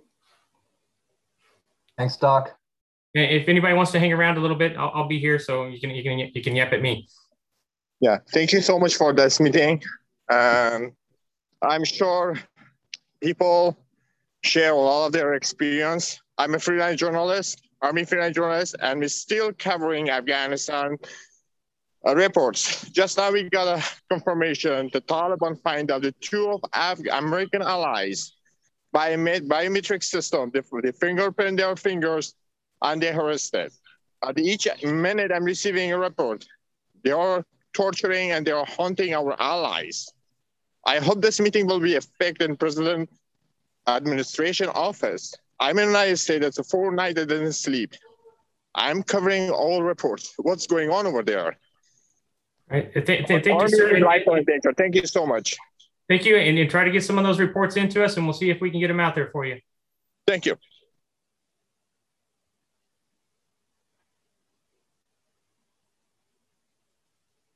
Thank you, Anas. Good night from India. Thank you, Monish. Take care. and and uh, I, I, sent your journal, uh, your article back to you, so you should be uh, uh, able yeah. to get those edits taken care of. And or, no, wait, I already typeset it, didn't I? Forget it. Okay. Everything's getting all crammed in my head. Thanks. Okay, thanks. Thanks. Good night, Amnish. Good night, Colonel. Uh, Good night. Good night, sir. Have a pleasant evening. Gentlemen, if you have time for one question before you close, um, I'm Charli Thank you, sir. Thank teach. you. Have a good day. Yes, ma'am. I'm Charli Carpenter. I teach uh, international affairs at the University of Massachusetts Amherst. One of the best articles I've read in your journal was written by Major Ryan Wee from West Point. Last November, it was published. He was arguing at that time that a peacekeeping mission, UN peacekeeping mission, could be a useful um, thing to phase in as the US phased out of Afghanistan. Of course, nothing came of that, not yet, but I was curious to know what the thinking in this group might be on the potential for some kind of uh, United Nations force, not necessarily an intervention force on either on behalf of either side, but a, but a peacekeeping force to sort of observe or help enforce some kind of peace between the various sides that are sort of devolving in the situation. Is, is there has there been thoughts about that, or are there thoughts about the potential for that at this point? Anybody out there want to tackle that? Um, I'll give it a try, Dr. Rockwell, ma'am. The the idea of a UN force of any type going into uh, that nation I, I believe that the diplomatic efforts to arrive to a resolution that would underpin any efforts of that magnitude have yet to be discussed. In fact, I think one of the challenges that a representative from the UN made yesterday was coming to a determination on who exactly it is that re- represents in the diplomatic forum uh, the Taliban that are there currently. I, I would offer that one of the things I've noticed in my study preparations and experiences outside organizations don't tend to fare very well operating inside Afghanistan.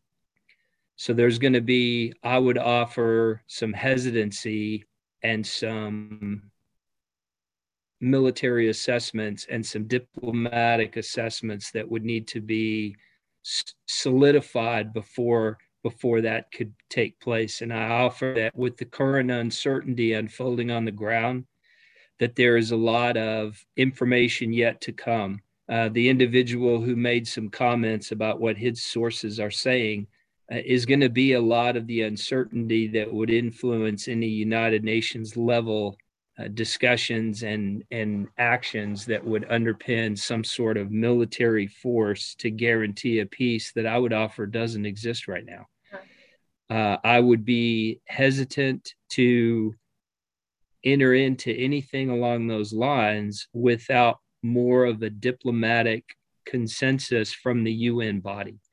And, and I think that it's we, we may be some time away from being able to have unemotional and effective discussions that would entertain a course of action as you propose. Uh, is that at all what you meant by your question? Over. Certainly, thank you. That's very insightful. I would definitely agree. This is more of a forward looking idea, not something that we're ready for this week. Um, it just seemed to me that there was initially a narrative that the Taliban had won, but it seems to me that we may be on the brink instead of just a renewed civil war where the sides have switched.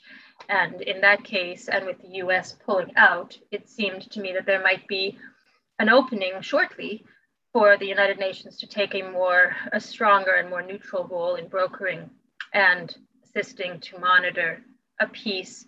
But I was curious um, how little of that seemed to be part of the conversation. I was, I was curious if that might be changing. I, I agree with you. It's, um, I'm sort of thinking ahead then. And I just want to say also, this has been a terrific conversation. I really appreciated the opportunity to listen in and learn the many different dimensions of this situation.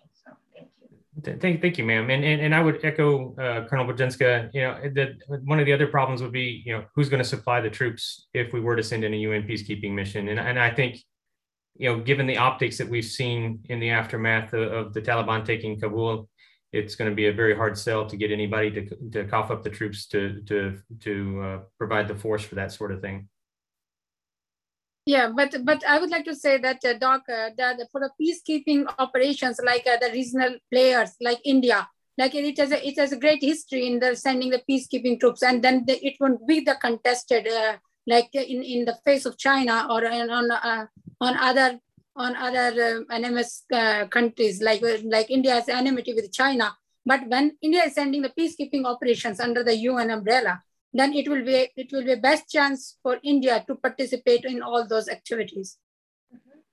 And it would it certainly give India an opportunity to protect the investment that it made in, in Afghanistan under our watch as well. So, I mean, that, that would make some sense from an economic perspective. I just don't know whether, you know, with China giving you such a headache in, in Ladakh and elsewhere, I'm not sure that, that, that the, the Modi administration is going to want to send any sizable force into Afghanistan.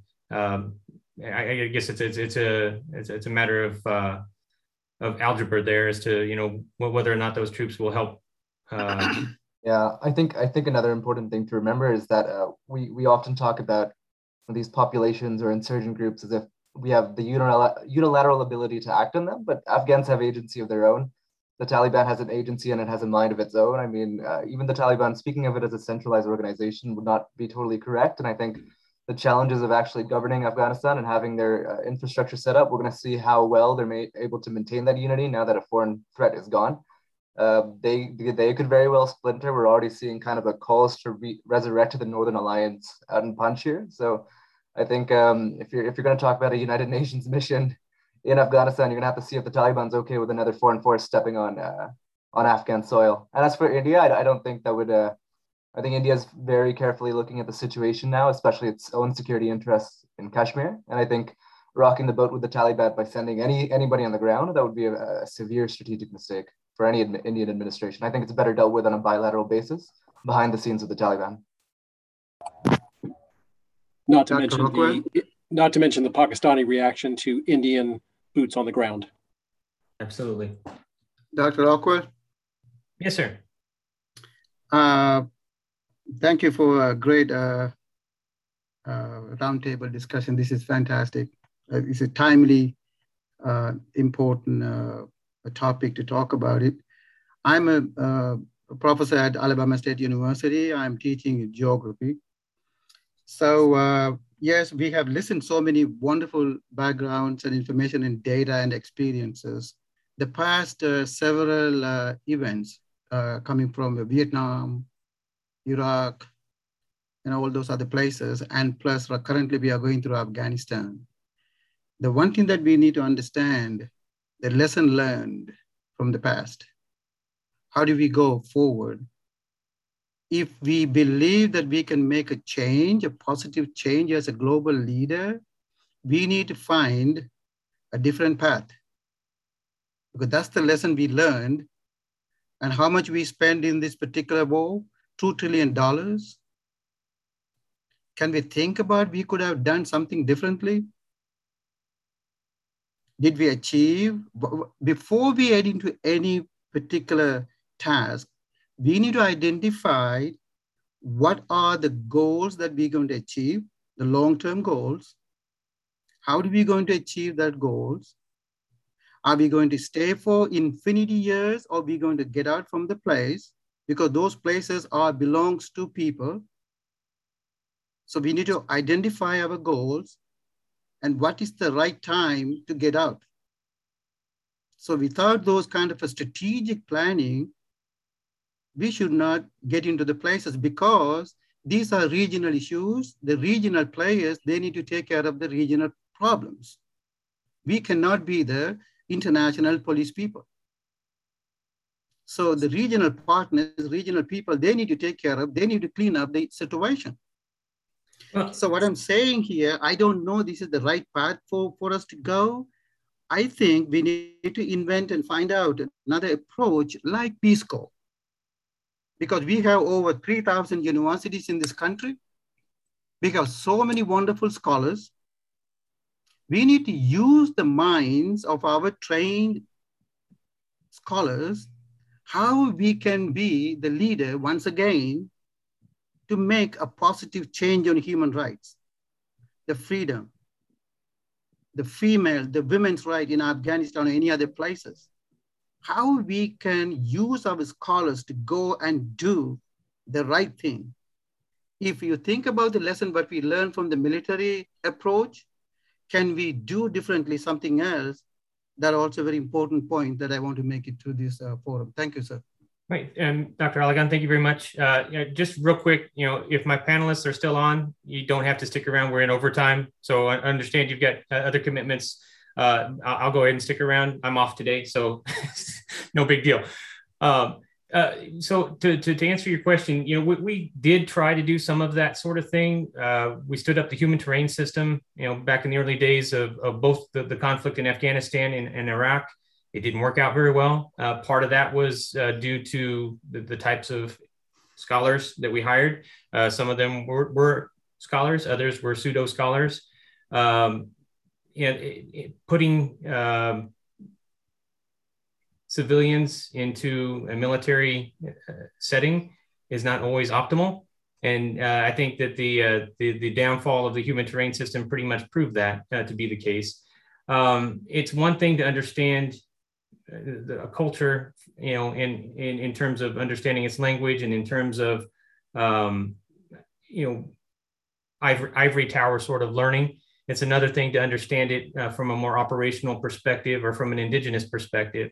And I think that's a lot of what we run into uh, when uh, we were trying to understand, you know, what is it that makes the Afghan culture tick and what can we do differently uh, to, to, to, to fix things uh, there, you know, both from a military perspective and also from, you know, trying to stand up a, a democratic regime there um, that, that we, we hoped to inculcate our own, uh, know, Western ideology with.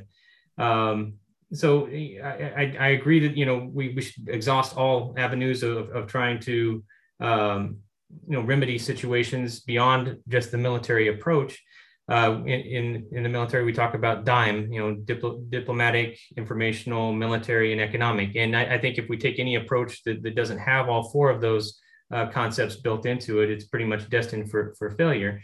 But uh, I think that we did try to do some of that. It worked to an extent, and then it failed miserably in other extents. So, uh, others want to address the, the topic? Um, I got a few things, and then I'll, I'll, head out actually. But I was just going to say, one, hire more anthropologists. I think the military could use them. Uh, two, if we're going to do nation building, either do it full heartedly or don't do it half heartedly at all. Uh, don't do it at all.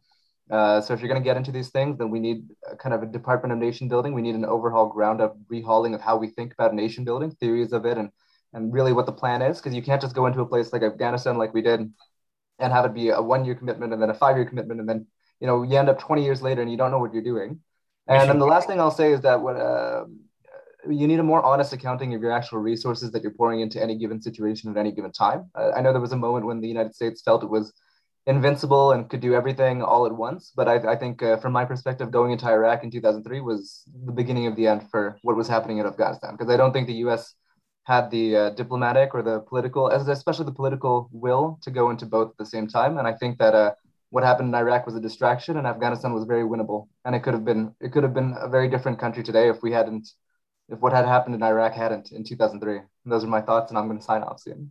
Thanks, Anders.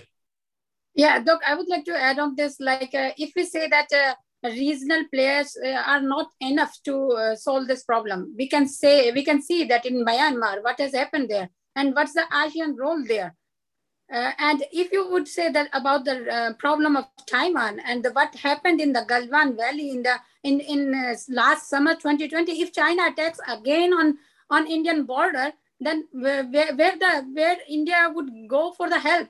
Like definitely it's a, it's America. Like uh, who preserves the value of democracy, who preserves the value of human rights? Definitely um, um, i don't think that russia would go and uh, russia can talk about the democracy and human rights. So it's not about the only the regional players. It's about the values where we stand. I i i, I endorse what colonel Budjenska said about in, about in his reply in the last question so that what we need and i i, I it's uh, i fully agree with that that united states uh, operation in of 20 years has is not failed totally. What we see in Afghanistan before 20 years and what is seeing it today, it's, totally different. No matter Taliban captured, that was the, that was the inability and incapacity of the political leaders of the Taliban. And, and do, do you see the radical change in Taliban policy and behavior? No matter they are, uh, I, I know that they are doing something that's not going good, like, uh, like a journalist was telling us. But at least they are coming out of the out of their, their caves. They are doing the press conferences. They are saying that we want to be the part of the international community. What are the infrastructure? That's all that, that the, the United States did there. And it was the $2 trillion is not only spent on the Afghanistan, it was spent on Pakistan too. The infrastructure building in Pakistan, training of the Pakistan personnel. So they, they cheated us too.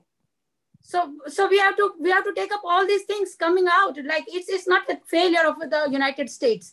Like as as a i'm born in india. I'm living in the united states. And i i preserve i respect the united states its military and its leadership because of the values that they put on thank you thank you indu and, and, you know this isn't the first time that you know regional players have said that they want to be the solution to, to a problem and, and not been able to. Uh, if, if you go back to what we had to do in the former Yugoslavia, for example, it's the same situation. The Europeans kept saying, no, we'll take care of it. No, we'll take care of it. No, we'll take care of it. They didn't take care of it, right? Uh, and, and, I'm sure you know Colonel Budjenska and, and uh, Colonel Straw could uh, talk to that more than I can. But uh, you know, it, it, it took us going in there to make any positive difference uh, and, and, to stop the Serbs from doing what, what they were doing and other groups as far as that goes. But um, you know, it, regional powers or, you know, they do not have the resources that we have, uh, but they should be part of the solution, but they're, they're never going to be able to do it unilaterally, probably. Dr. Rockwell. Yes, sir. So one of the things, if I have just a quick minute, I, am actually going to have to leave. Um, the, I hope you don't mind that I stayed over. Uh, no, not at all. The, the intriguing discussion is always uh, intellectually valuable. As a strategist, there's a couple of things I look at that that I think I would offer for consideration with the future for Afghanistan. The first one is that the accountability media wise, and when I say media, I'm talking about anybody with an iPhone is potentially a, a media member the, the accountability that's going to be exacted on the Taliban's behavior over the next several months is more substantial than it was when all of this kicked off in September of 2001. So I think that they understand that the the community of reason, reason that is the international realm is going to have access to snippets of how they're actually reinforcing their stated intentions. And with that being said, I think of I think of how the Taliban accomplished this. In essence, they diplomatically made their way through the country by negotiating at the provincial level so that ANA or Afghan National Army uh, soldiers and organizations did not resist or didn't resist to the level they could have. Part of that was a lack of faith in other entities from the Afghan government due to failure in resourcing their efforts. I can't speak to that. But that caused the Taliban to move much more quickly than I believe, I, I know that I thought was possible. And as a result of that, they did not have to conquer through bloodletting their way into the capital. So now you have an organization that has taken the seat of the government without this frothing of anger and vengeance that a lot of conquering armies may actually bring to the battlefield. That could potentially buy a level of sanity that wouldn't have been there had it been an exacting conflict for them to take what they now have. And then the last thing I would offer is there are always going to be pockets of violence. But I'm curious to see if this is what's adopted as the policy versus bad actors who now have stumbled onto a permissive environment that allows them to do some things that they really know in their heart are not acceptable. So, between the Taliban not being in this hardening, bitter fight to get to the capital, with their ability to use in an effect, low, low level diplomatic efforts to to earn their way through without having to shed blood as, as to the level they might have. And with the level of accountability that globalization now will afford, I, I am hopeful, and that's really the term I'm going to use. I'm hopeful that this will create a unique circumstance where maybe they do they do open themselves up to to other influencers than just their own perceived to be small-minded ideals. And and in that instance if the taliban can somehow gain legitimacy through negotiations and responsible behavior they would not have to turn to gaining legitimacy by opening up their borders as a safe haven for illegitimate violent actors wanting to export other ideologies. This is a long winded way to say, I hope they realize that everybody on this planet is watching their behavior and that their behavior could be tempered by the lack of anger and violence that we see at the conclusion of most conflicts.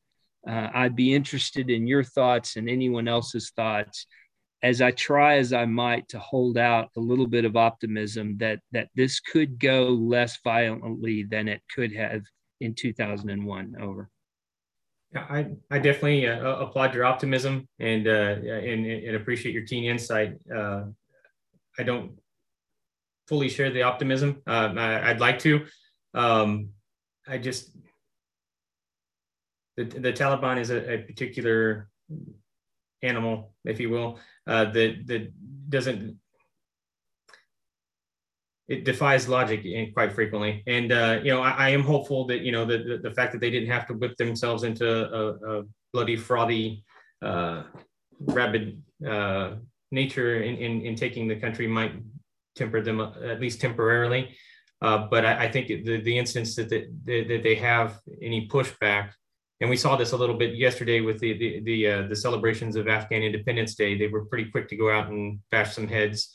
Uh, we see it a little bit with them going door to door, trying to find folks that helped us out, and and you know, in, in some instances, you know, shooting family members of, of journalists who uh, are working in the West.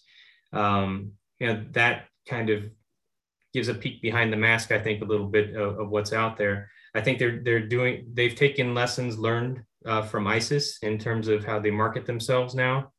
Uh, they're they're much more tech savvy uh, than than what they were before, uh, which is kind of uh, oxymoronic when you consider they're they're almost the uh, if, if if the Amish were militant and Islamic, then they, they would be something akin to, to what we have with the Taliban. So it's kind of interesting to see them using the tools that they despise uh, to, to kind of sell themselves as, as a, a kinder and gentler uh, organization than, than what they were when they were last in power. Um, but, you know, I, I, would be dearly love to be proven wrong. And uh, I hope that your, your optimism is, is, is well placed. I, I am, I am not, I am optimistic but I am not resigned that the outcome is going to be clean. And and so as a strategist, you hope for the best, but we all know what the charge is to plan for. Absolutely. Sir, I'm going to sign out. I would like to thank everybody for their time and their patience as I dominated the, the after party. I apologize.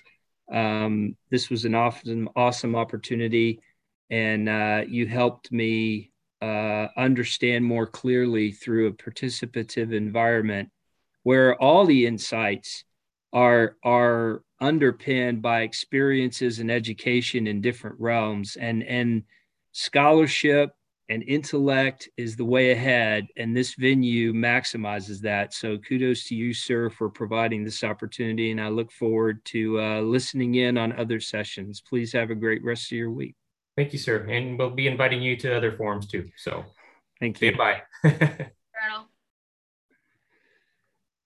Any other questions out there? Going once. Going twice. All right, I'm going to go ahead and close out. Uh, again, thank you for participating. I have a, a, question, sir. Oh, sure, sure, go ahead. Thank you very much. Uh, first of all, greetings from Colombia, South America. I am a student of international relations and political studies. Mm-hmm. Here we have, let's say, like our own problems with our peace agreements. We've seen that we kind of were some sort of lacking with uh, guerrilla groups and so on. So we see the FARC is already armed. Uh, we didn't disarm them well. The peace agreement only gave them political power. Now we're seeing uh, other members of other guerrilla and uh, outlaw groups from way before I was born to reappear as armed um, components in our country. And so taking this into account and seeing Afghanistan, what has the international community seen from, well, their own peace process and what have we learned? Since the process in Afghanistan never ended, since, uh, well, the country kind of has fell before the, the peace process ended, how is the um, Taliban peace agreements with the US and with Afghanistan has been um, shown to have worked or to have failed? And also, how do ancient militants like Hezb Islami being participant now that the government has changed?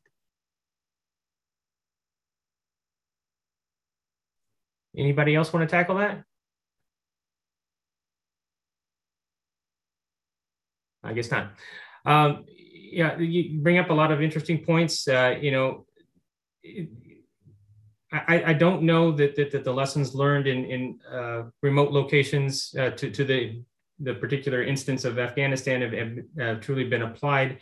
Um, you know, your, your own experience with FARC, uh, you know, Peru's with, uh, with Shining Path, and, and you know, the countless other uh, instances in, in Central America from, from back in the, the 70s, 80s, and, and, and 90s. I don't know that the lessons learned there have, have been adequately applied elsewhere.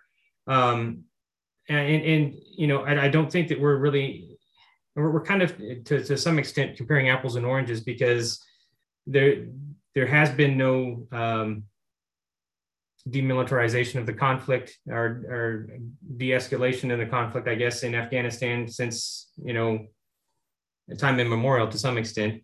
you can go back to the Mahabharata and, and, and read about, uh, you know, Afghan participation in the Kurukshetra War, for example, uh, with uh, uh, some of the generals and even with the dice game. Uh, and, and so the, the, the, violence has always been there, whether it's, you know, inter uh, clan or whether it's inter ethnic or, or whether it's, you know, the central government versus, versus the perimeter. So the, these uh, these folks have not been disarmed. They've not been disbanded, uh, and anytime that they're uh, greatly threatened, they essentially just kind of uh, cross over the border into either Pakistan or one of the other stands and, and, regroup, and then and then come back out when or go into a cave and then come back out uh, when when it's uh, a little bit safer for them to do so.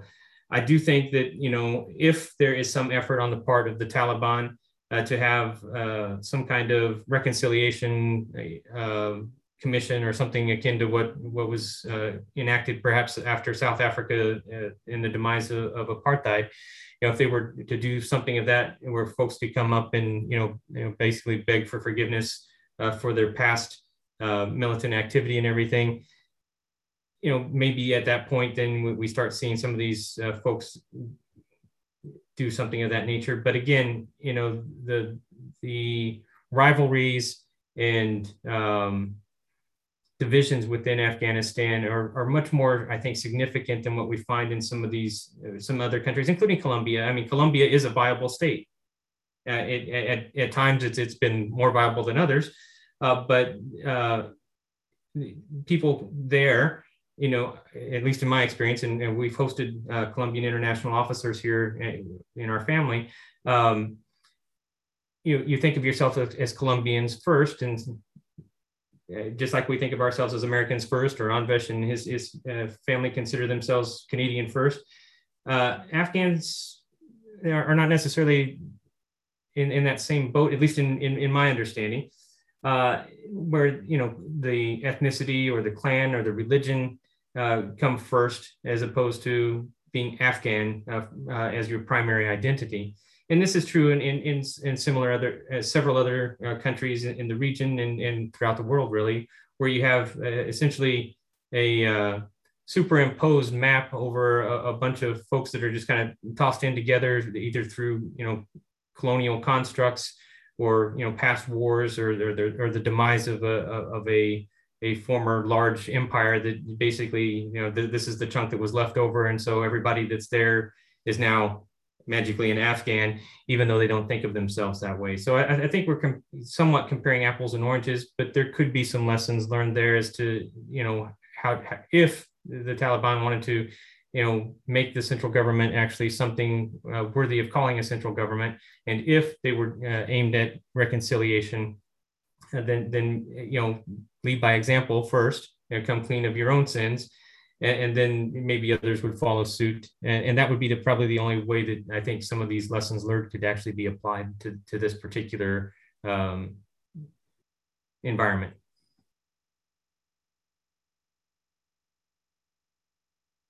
Did I answer your question? Yes, sir. Thank you very much. My pleasure. Anyone else?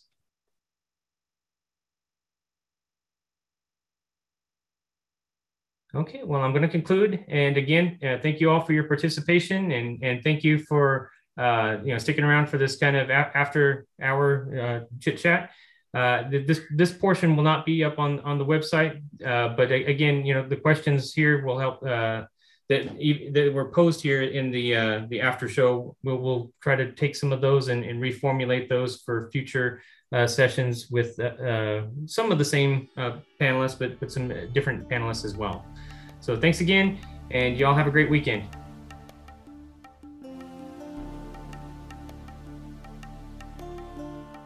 Thank you for listening to this episode of Indo Pacific Affairs.